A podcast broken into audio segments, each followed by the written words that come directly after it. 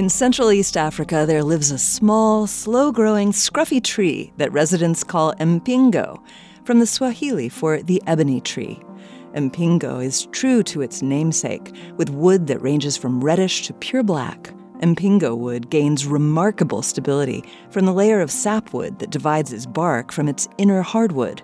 Its hardiness has been a factor in both the tree's success and its endangerment. For the last hundred years or so, mpingo wood has been the primary material used to make clarinets and other small woodwind instruments in many commercial markets. But mpingo trees take 75 to 100 years to reach harvestable size, and rates of harvest have far outstripped the tree's slow growth. One 2009 study found that poor conservation had left these grassland trees with low germination rates that result in decreased biodiversity. The trees need gene diversity to keep their populations productive. It's important to point out that this blackwood variety of African rosewood came to popularity after the Central American ebony cocos wood was depleted in the 1900s. It had been the staple for woodwind instrument manufacturing up to that point. But in Tanzania, where mpingo is the national tree, conservation helps to keep it from being threatened.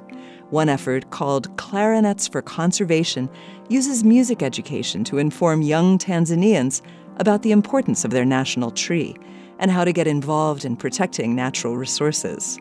Also, farmers plant mpingo in lowlands where the tree can easily withstand grass fires that other plants often cannot.